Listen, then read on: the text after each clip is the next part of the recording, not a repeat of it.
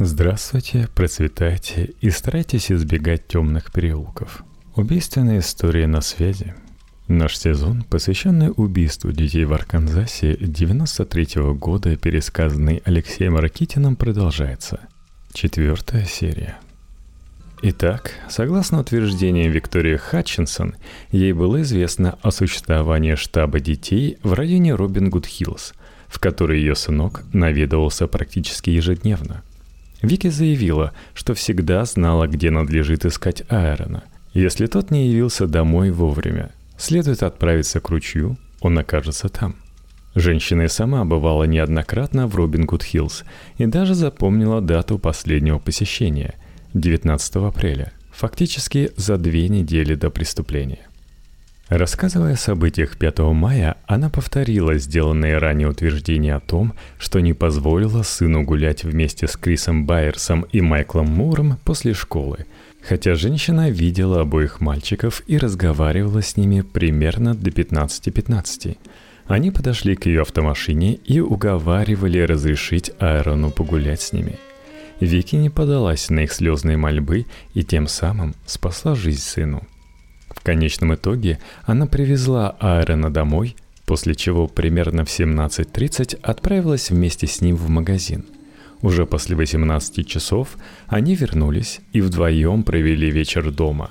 Следует пояснить, что ее старший сын, десятилетний Дэвид Скотт Хатчинсон, проживал с отцом, с которым Виктория была в разводе.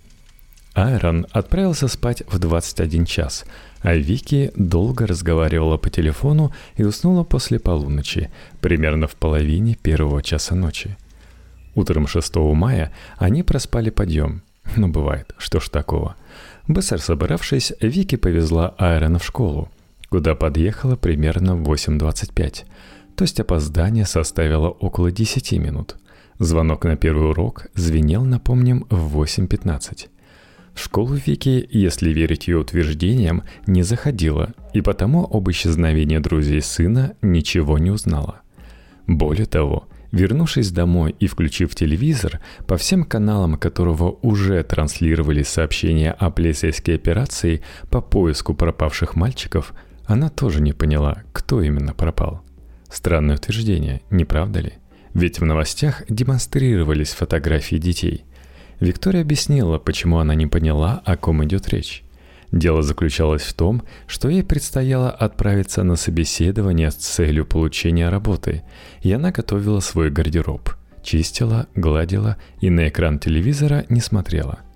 Объяснение, конечно, так себе, даже на троечку не тянет, потому что по телевидению не только показывали фотографии пропавших, но и называли их по именам и фамилиям – а Кристофер Байерс или Стиви Бранч далеко не самые распространенные в Соединенных Штатах имена и фамилии. Тем не менее, объяснение Вики устроило допрашивавших ее полицейских. Далее, где-то в интервале между 9.30 и 10 часами утра, она опять отправилась в школу и только тогда, после разговора с учителями, узнала о происшествии, исчезновение Мура, Байерса и Бранча – что делает Вики после этого?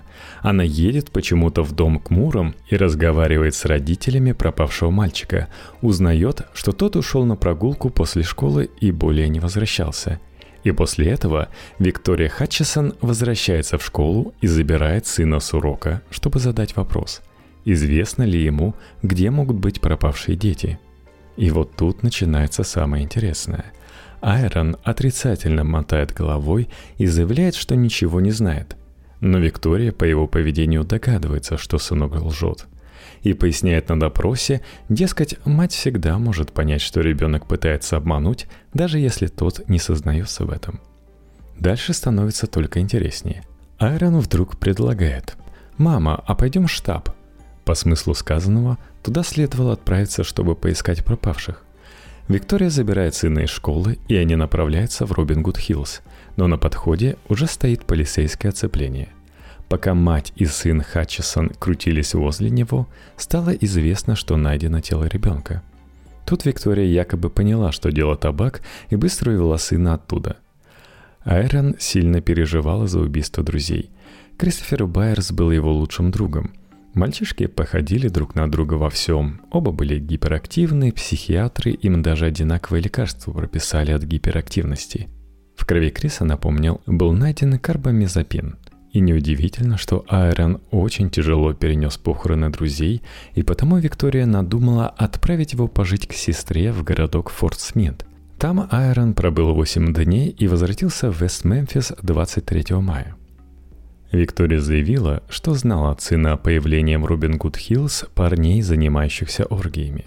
Она предупреждала его о возможной опасности этих людей, но Айрон ее не слушал.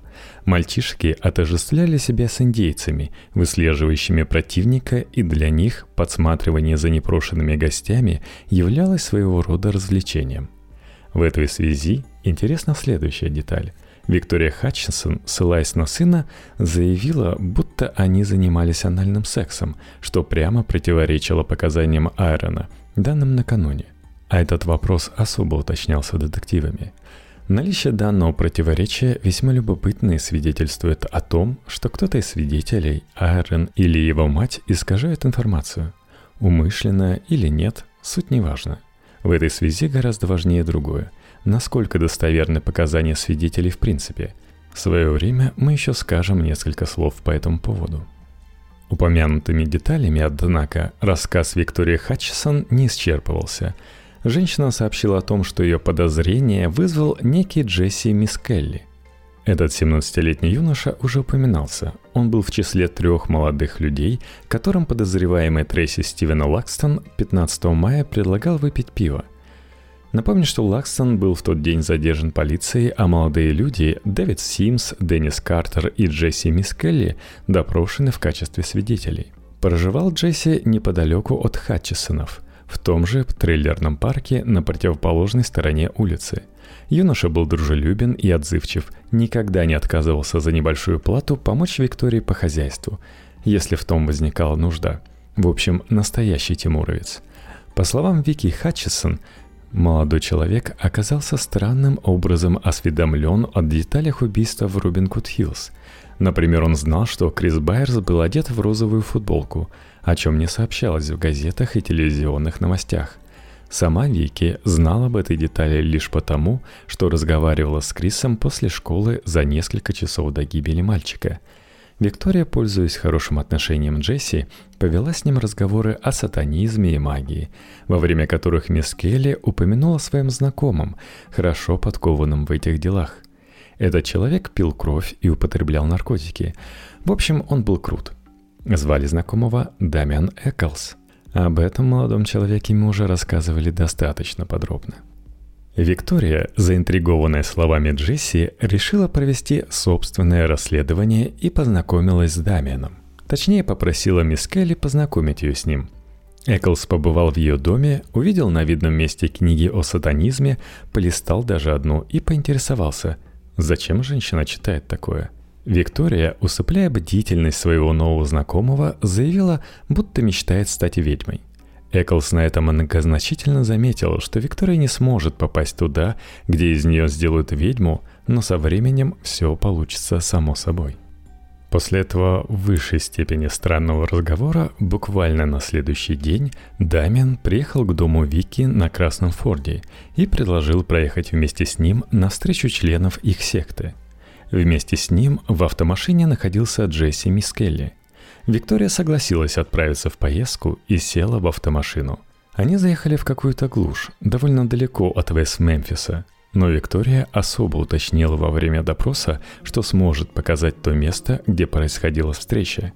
Это был лесистый пустынный район, в котором оказалась группа примерно из 10 юношей не старше 18 лет – Виктория никого из них толком не рассмотрела и не запомнила ввиду того, что наступило время сумерек. Костра не было, и молодые люди нанесли на лица черный грим. Хотя одного из участников сборища назвать полицией женщина все же смогла. Некий Шон Веб, житель Вест-Мемфиса, подошел к автомашине и поздоровался с Дамианом. По словам Виктории, в какой-то момент молодые люди стали раздеваться, и женщина поняла, что они намереваются заняться друг с другом сексом. Вики попросила Дамиана отвезти ее домой. Тот согласился. Но перед тем он вместе с Джесси ушел с товарищами в лес и некоторое время там пробыл. После этого он отвез Викторию обратно в Вест-Мемфис. Никаких поползновений к интимной близости с нею он никогда не демонстрировал. Держался подчеркнуто вежливо, рассказал даже немного о своих интимных похождениях, сообщив, что его нынешняя подружка ждет от него ребенка – всего же Виктория Хатчинсон знала о пяти девушках, с которыми Эклс в разное время поддерживал интимную связь. Продолжая рассказ о Дамиане, свидетельница сообщила, что ей известны некоторые из его друзей-сатанистов, упомянутый выше Шон Вебб по кличке Паук. Вполне символично. Роберт Баркс, Джейсон Болдуин, Джесси Мискелли и некий мужчина по кличке Люси Люцифер. Последним был старше всех. Его возраст около 30 лет. Он разъезжал на старой грязной машине. Все члены этой группы имели татуировки из трех букв FTW, который являлся аббревиатурой выражения «Fuck this world». Такое вот кредо. Более того, такую же татуировку Джесси Мискелли сделал Аарону Хатчинсону за несколько дней до этого допроса, уже после того, как мальчик вернулся из Форт Смит от тетушки – из-за этого Виктория закатила Джесси скандал, но сам Айрон остался очень доволен. В этой связи любопытна следующая деталь.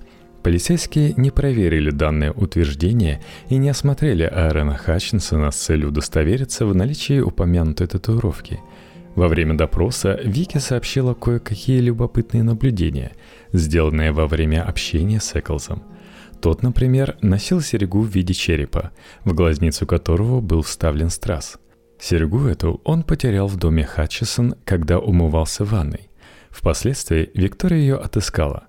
Когда эту серьгу увидел Айрон, то долго, безотрывно ее рассматривал. Серьга явно ему что-то напоминала, хотя мальчик так и не признался матери, что именно. Во время одного из разговоров Эклс с важным видом объявил, что на протяжении восьми часов полиция обвиняла его в убийстве мальчиков в Робин Гуд Хиллз, но была вынуждена в конце концов отпустить.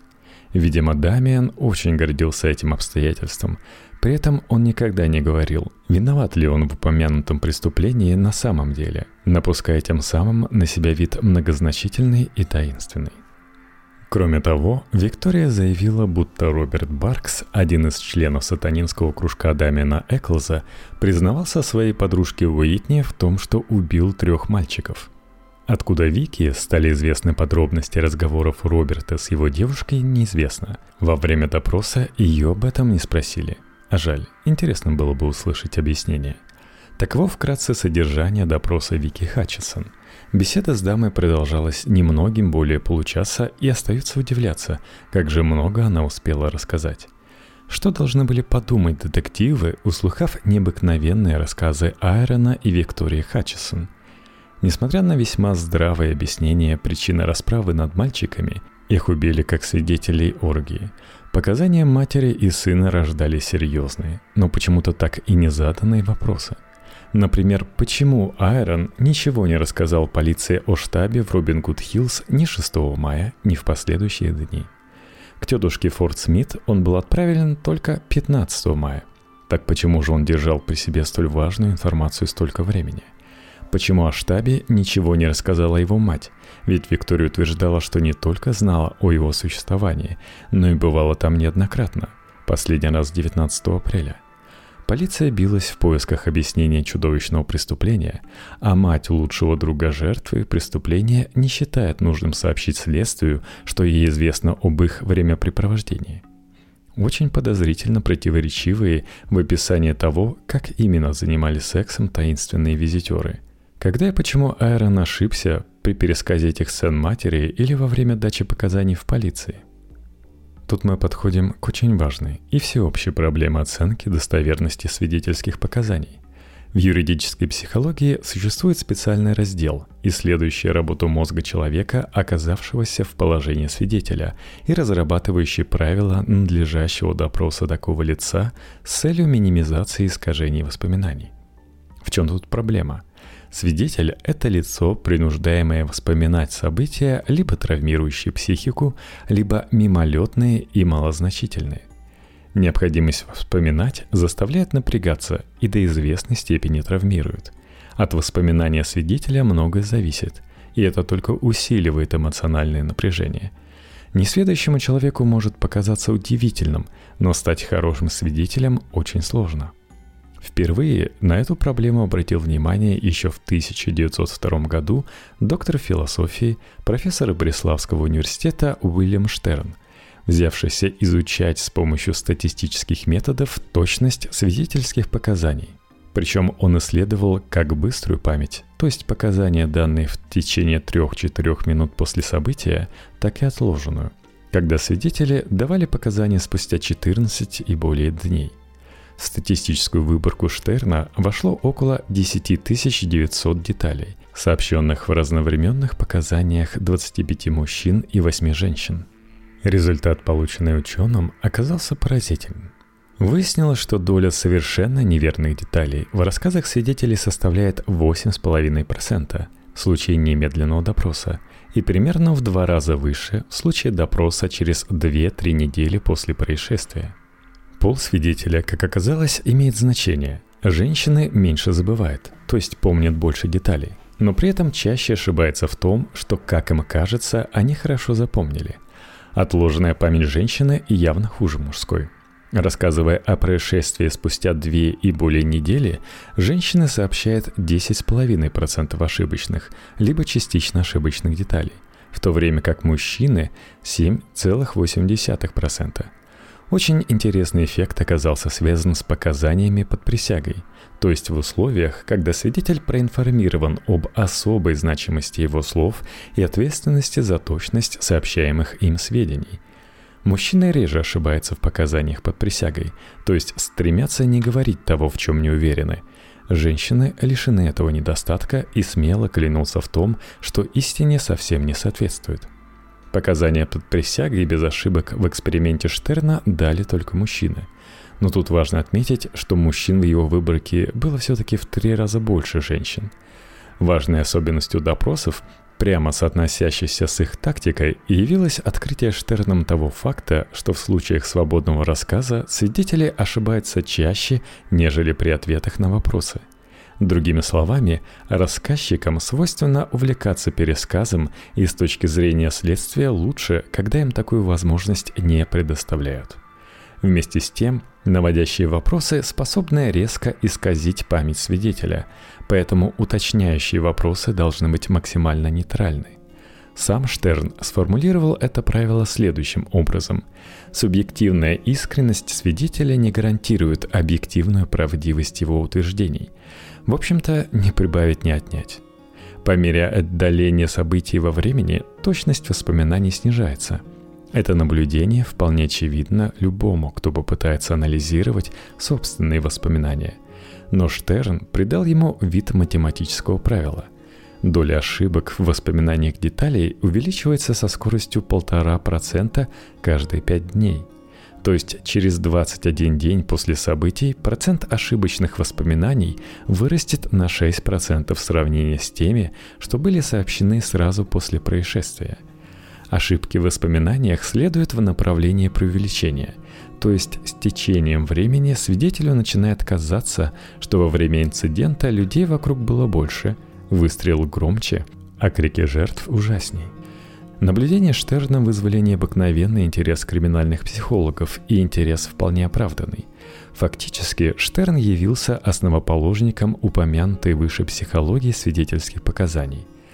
Его работу продолжила целая плеяда европейских ученых начала 20-го столетия – Борст, Вешнер, Бине. Профессор Берлинского университета Лист с целью проверки и развития идей Штерна устроил замечательный эксперимент, сымитировав преступление и последующее полицейское расследование – в нем приняли участие в качестве свидетелей 14 студентов-юристов, посещавших его лекции – этот эксперимент заслуживает того, чтобы упомянуть его в этом подкасте. Задумка и реализация эксперимента Листа была очень интересна, как, впрочем, и его результаты. Легенда была такова. Две группы студентов объединяются в одну на время лекции, и между двумя слушателями случайно возникает конфликт. Один студент делает замечание другому. Тот его посылает. Первый подходит и бьет обидчика кулаком. Тот ему отвечает – Первый в ярости вынимает из кармана револьвер и стреляет. Выстрела, правда, не происходит. Пистолет дает осечку. Но тут вмешивается профессор, кричит «Остановите их!». Окружающие студенты бросаются и крутят руки скандалистам. Пистолет при этом отбрасывается в сторону, и никто из дручунов его в последующем своим не признает. Приглашается декан. Вызывается полиция. В общем, дело закручивается всерьез. Но студенты не знают, что вся сцена с размахиванием кулаками и неудачливой стрельбой подстроена заранее и согласована как с обоими скандалистами, так и с деканом и с полицией. Присутствовавшие в лектории студенты оказываются в роли свидетелей, которым было предложено дать официальные показания в полицейском расследовании имевшего место покушения на убийство. Часть присутствовавших от дачи свидетельских показаний отказались – заявив, что они находились слишком далеко от дравшихся, либо в силу каких-то причин не следили за происходящим. Но 14 студентов согласились стать свидетелями. Никто из них, разумеется, не догадывался, что является объектом хитроумного психологического опыта. Профессор Лист и его помощники, сыгравшие роли дручунов, знали истинное развитие событий, ибо вся сцена была заблаговременно отрепетирована, но в этом не признавались. Дручины, напротив, давали показания максимально путанные и противоречивые, сваливая вину друг на друга и обвиняя в совершении собственных действий противника. Именно так ведут себя под следствием настоящие уголовники. Что же показал эксперимент? Результат оказался шокирующим. Из 14 свидетелей 11 дали показания, содержавшие более 50% ошибочной информации – Свидетели путались в принципиально важных деталях.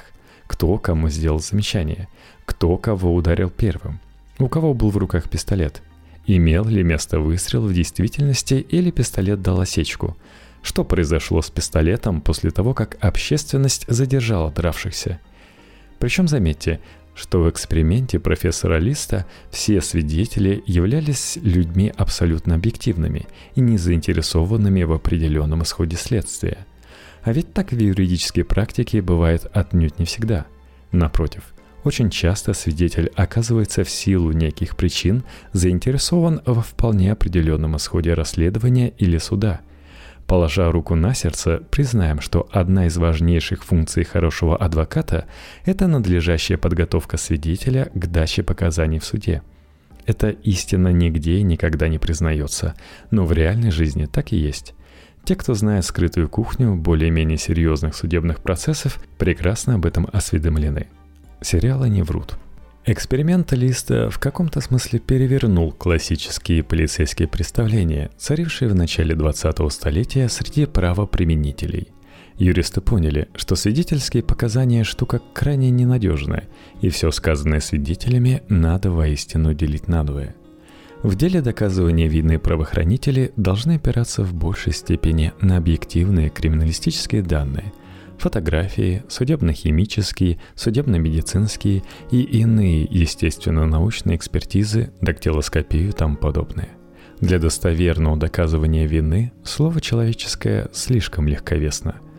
Все сказанное выше о психологии свидетельских показаний относится к взрослым мужчинам и женщинам – в случае же, когда в роли свидетеля оказывается ребенок, ситуация еще более запутывается в силу довольно очевидных причин, а именно – Ввиду своего психоэмоционального и физического развития, ребенок воспринимает окружающий мир совсем не таким, каков он есть на самом деле.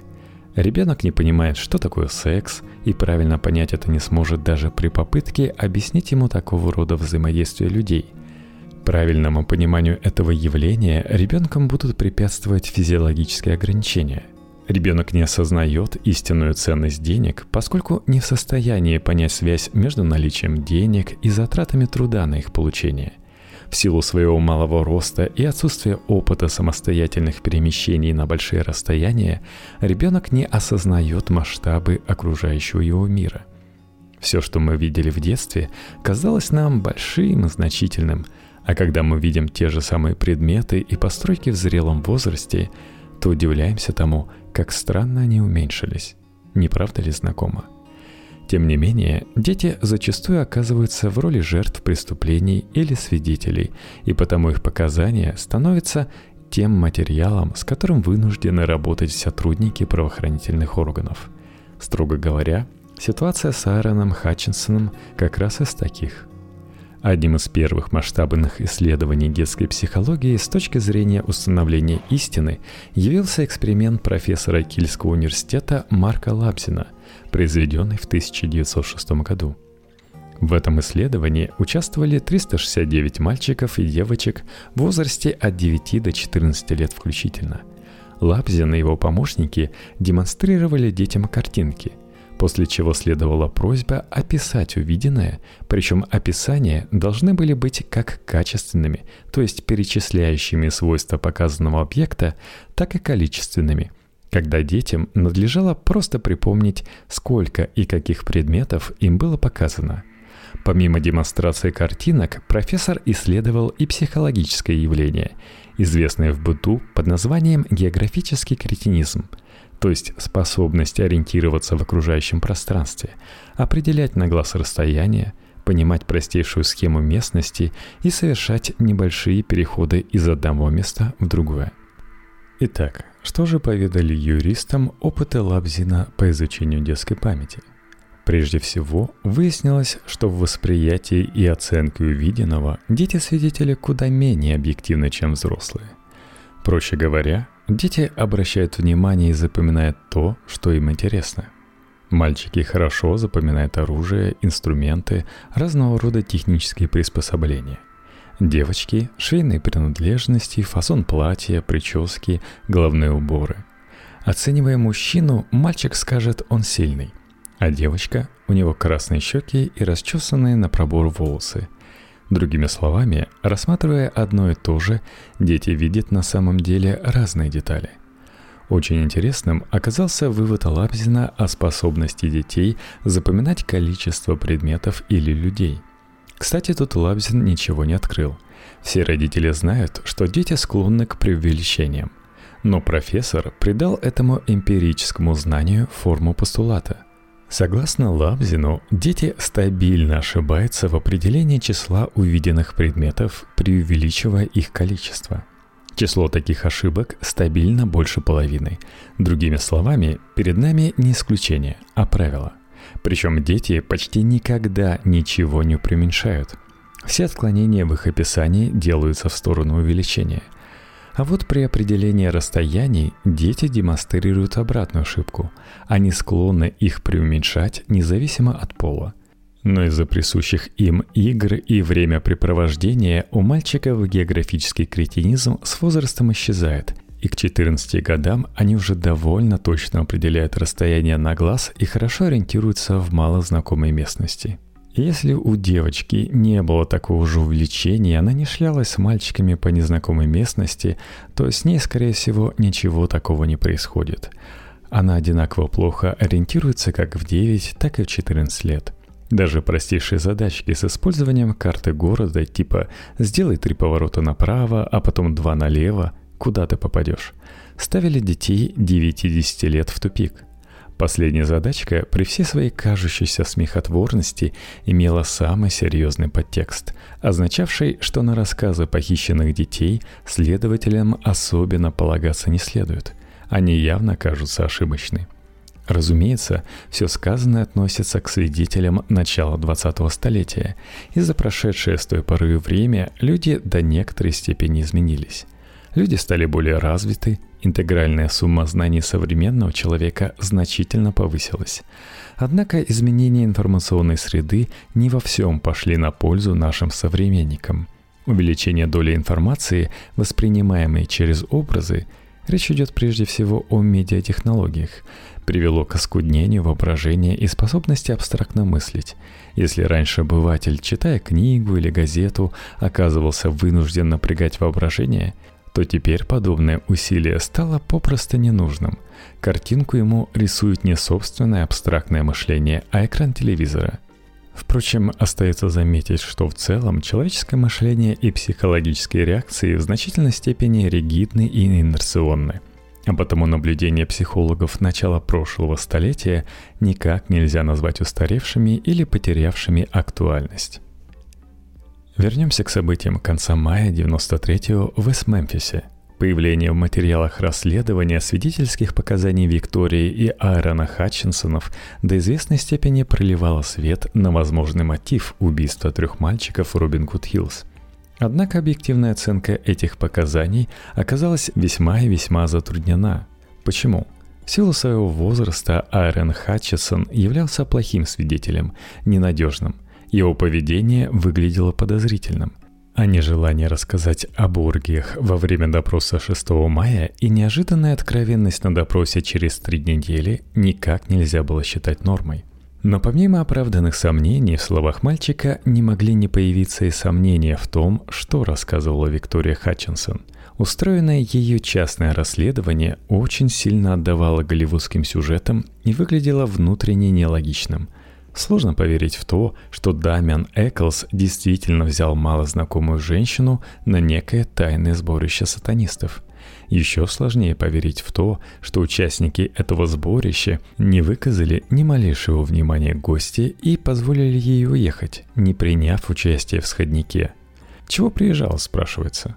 Но самое главное, в показаниях Вики Хатчинсон заключено не в том, что она сказала, а в том, о чем умолчала – в официальных показаниях следствию Виктория не сообщила о весьма важных событиях 6 мая, о чем самое время сейчас рассказать. Речь идет о том, что в тот день она собиралась вовсе не на собеседование, как это записано в протоколе ее допроса, а на допрос в отдел полиции города Марион, расположенного несколько севернее Вест-Мемфиса. Повод для допроса был весьма некрасивый, неприятный и даже опасный. Виктория Хатчисон подозревалась в хищении банковской карты у посетителя супермаркета, в котором работала. В официальных показаниях Вики утверждала, будто забрала Аарона из школы и поначалу отправилась с ним в дом Муров, где поговорила с родителями пропавшего Майкла, а затем помчалась в Робин Гуд Хиллз, где они якобы провели несколько часов возле полицейского оцепления, до тех самых пор, пока не был найден первый труп. Но это неправда. Хатчисоны вообще не ходили в Робин Гуд Хиллз, а отправились прямиком в полицию Мариона, где Вики устроила настоящий цирк, фактически сорвав собственный допрос. Она принялась вопить, что ее сын является свидетелем по важному уголовному расследованию и его необходимо допросить. Сотрудники местной полиции оказались до такой степени заинтригованы этим заявлением, что позвонили в Вест-Мемфис и узнали о возможном убийстве мальчиков – к тому моменту тела еще не были найдены, но из канала уже были извлечены велосипеды. Так что скверные подозрения у проводивших розыски полицейских имели серьезное подкрепление – Внимательный слушатель, должно быть, заметил, что среди проводивших поиск в районе Рубин Гуд Хиллз полицейских упоминались сержант Майкл Аллен, лейтенант Дайан Хестер, заместитель шерифа округа Криттенден Денвер Рид, а вот начальник следственной группы инспектор Гарри Гитчелл в их числе не был упомянут. Все правильно. Гитчелла в момент обнаружения тел там и в самом деле не было – потому что он умчался из Робин Гуд Хиллз в Марион для допроса Айрона Хатчинсона. Эти детали стали известны много позже описываемых событий, уже в 21 столетии. Нельзя не согласиться с тем, что такого рода уточнения заставляет по-иному оценить как поведение матери и сына Хатчинсон, так и содержание их заявлений. Айрон был гиперактивен со всеми вытекающими из этого последствиями неспособностью сосредотачиваться, плохой памятью, быстрой утомляемостью, частотой смены настроения, эмоциональной нестабильностью, внушаемостью, но самое главное, он был управляем матерью. А потому при всем желании нельзя избежать обоснованного вопроса – Насколько его рассказ действительно принадлежал ему, и не был ли он внушен матерью, пожелавшей за счет сына избежать обвинения в краже кредитной карты? Полиция Вест-Мемфиса сотрудничала с Викторией Хатчисон, и в конечном итоге в хищении карты ее так никто и не обвинил. Не приняла ли Виктория на себя роль добровольного провокатора в грязной полицейской игре? Такого рода подозрения появились много позже описываемых событий, и нельзя не признать, что определенное здравое зерно в них присутствует. Уж больно подозрительные росказни членов этой семейки – нам еще придется возвращаться и к Хатчинсонам, и к получившей широкое распространение версии полицейского заговора, орудием которого они явились. Но сейчас следует заметить, что все же подозрения в адрес полиции вряд ли оправданы. Большое число косвенных соображений заставляет думать, что никакой грязной полицейской игры не было вовсе, и рассказы Виктории и Аарона Хатчисон явились для Гитчела и его команды совершенно неожиданны, как скидки на пончики в любимой забегаловке. И одним из доводов, доказывающих отсутствие у правоохранительных органов недобросовестных намерений, явилось решение провести психиатрическую экспертизу Айрона, дабы разобраться, все ли в порядке у мальчика с головушкой. Если бы Айрон и его мать действовали по некоему полицейскому плану или реализовывали заранее спланированную полицейскую провокацию, то подобной экспертизы бы мы никогда не увидели. По крайней мере, по инициативе самой полиции. Ибо какой разумный провокатор начнет ставить под сомнение вменяемость своего соучастника – а вот руководитель следственной группы Гарри Гитчелл в адекватности Айрона Хатчинсона усомнился – и на всякий случай решил подстраховаться от возможных в будущем неприятных неожиданностей. Именно поэтому сразу же после допроса 28 мая Виктория Хатчесон уселась вместе с сыном в полицейскую машину и направилась в психиатрическую больницу Восточного Арканзаса. Завершая разговор о событиях 28 мая 1993 года, нельзя не упомянуть о том, что помимо Хатчесонов Тогда был допрошен еще один интересный свидетель, показания которого до известной степени также можно считать парадоксальными, в том смысле, что они не соответствовали ничему из того, чем располагало следствие на тот момент. Речь идет о Брайане Кейти Вуди, молодом мужчине, работавшем электриком на местной радиостанции. Брайан родился и вырос в Эс-Мемфисе. Хорошо знал все местные закоулки, детство свое провел в Робин Гуд Хиллз – на момент описываемых событий ему шел 21 год, и он был отцом двухлетнего сына Райана.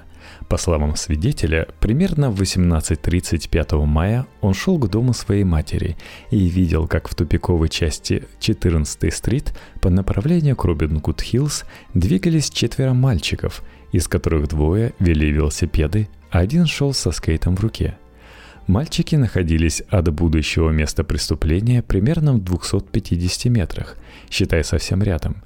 Те мальчики, которые вели велосипеды, были повыше двух других. Брайан Вуди хорошо запомнил одного из мальчиков. Тот был блондином и имел торчавшие ежиком волосы. Свидетель обратил на мальчика внимание потому, что точно такие же волосы были у его сына Райана.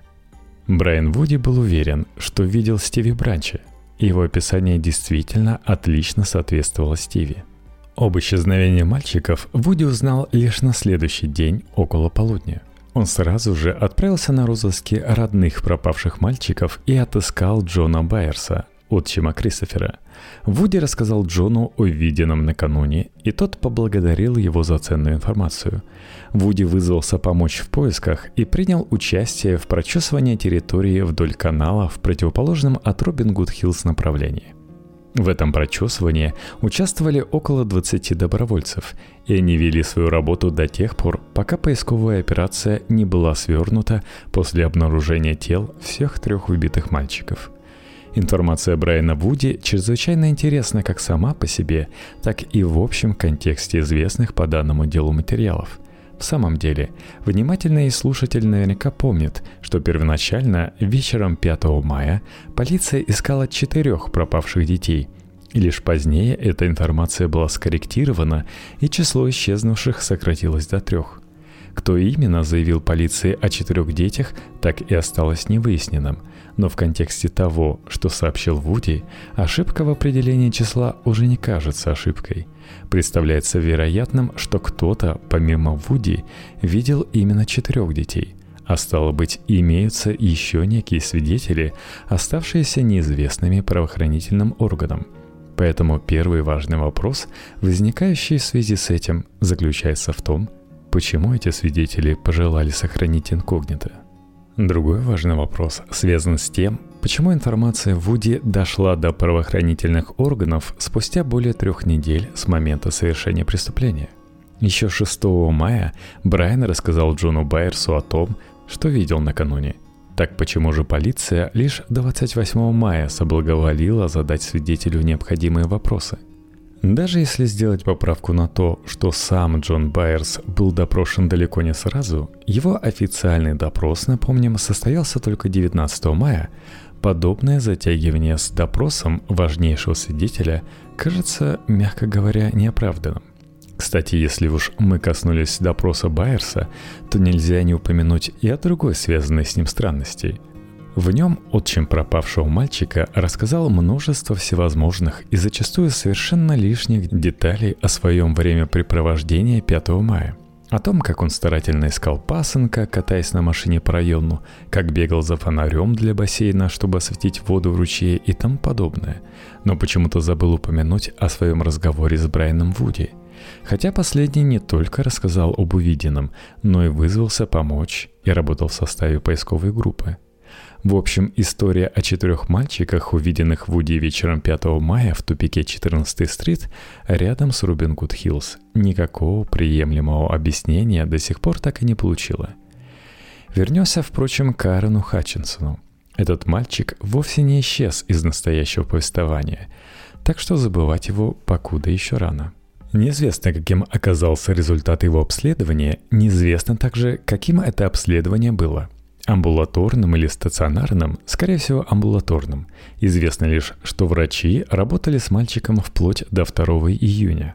Результат, видимо, удовлетворил инспектора Гитчела и его подчиненных, потому что 2 июня Айрону Хатчесону было предложено опознать по фотографиям людей, которые, по мнению следствия, могли оказаться в числе участников оргии, посещавших Робин Гуд Хиллз – Айрону были предъявлены фотоснимки семи подозреваемых – Джеймса Мартина, Тресси Лакстона, Фрэнки Найта, Джерри Нирнса, Мюррея Ферриса, Элджи Холлингсворта и Майкла Лейтера. Практически все из этой малопочтенной семерки уже так или иначе упоминались. Из перечня этих фамилий можно составить представление о том, кто же рассматривался следствием в качестве приоритетных подозреваемых. Сразу скажем, что Айрон Хатчинсон на предъявленных фотографиях никого не опознал. Выстрел пришелся мимо мишени. В тот же день Виктория Хатчинсон была подвергнута допросу с использованием полиграфа. Женщине были заданы 9 вопросов, из них значимыми являлись 4. Встречалась ли свидетельница с Дамианом Эклзом ранее трех недель тому назад – Говорила ли она своему сыну, как ему надлежит отвечать на вопросы полицейских во время допроса? Знала ли свидетельница о готовящемся убийстве заблаговременно? И признавался ли кто-либо в причастности к убийству? Из содержания заданных вопросов можно понять, что сотрудники следственной группы подозревали Вики в том, что она подучила сына, как надлежит вести себя во время допроса. Кроме того, у следствия имелись подозрения об осведомленности женщины о предстоящем преступлении. Детективы, видимо, не исключали того, что именно в силу своей осведомленности Виктория не отпустила сына гулять вместе с погибшими мальчиками. На все заданные ей значимые вопросы Виктория Хатчисон ответила отрицательно, а оператор полиграфа лжи не зафиксировал – Таким образом, допрос с использованием детектора лжи до известной степени ситуацию разъяснил. Хатчесонам вроде бы можно было верить. Но это автоматически рождало другой вопрос. А что, собственно, делать с их рассказами? В принципе, можно было задержать Эклза и попытаться добиться от него признания факта участия в сатанинском сборище. Учитывая, что еще 10 мая тест на полиграфе Дамиан провалил, формальные причины для его допроса имелись – и для этого не было нужды светить источник информации. Но даже если бы Эклс сознался в том, что участвовал в неком сатанинском шабаше и действительно участвовал в оргиях, это признание никак не продвигало следствие в понимании случившегося в Робин Гуд Хиллз. Вики Хатчесон говорила, что сатанисты собирались где-то в лесной зоне за пределами округа Криттенден. Так при чем тут Робин Гуд Хиллз? Так что, по здравому размышлению, детективы решили, что называется, зайти с другой стороны, а именно допросить Джесси Мискелли, в надежде на то, что тот скажет полицейским больше, нежели Виктория Хатчетсон. Это был своего рода выстрел на обум, но к результатам он привел далеко идущим и в высшей степени неожиданным – в 8 часов утра 3 июня 1993 года следственная группа собралась еще раз и обсудила план действий на ближайшую перспективу. Решение допросить мисс Келли было оставлено в силе, и детективы отправились к нему домой. В четверть десятого утра детектив Майк Аллен постучал в дверь трейлера, который занимала семья Джесси, и поговорил с его родственниками. Оказалось, что молодой человек отправился на подработку к некоему Джиму Дизелю, который как раз затеял дома большой ремонт. Узнав адрес Дизеля, полицейские отправились туда – в 9.45 детектив Аллен задержал мисс Келли в доме Дизеля и повез его в полицейское управление. В 10 часов допрос молодого человека начался.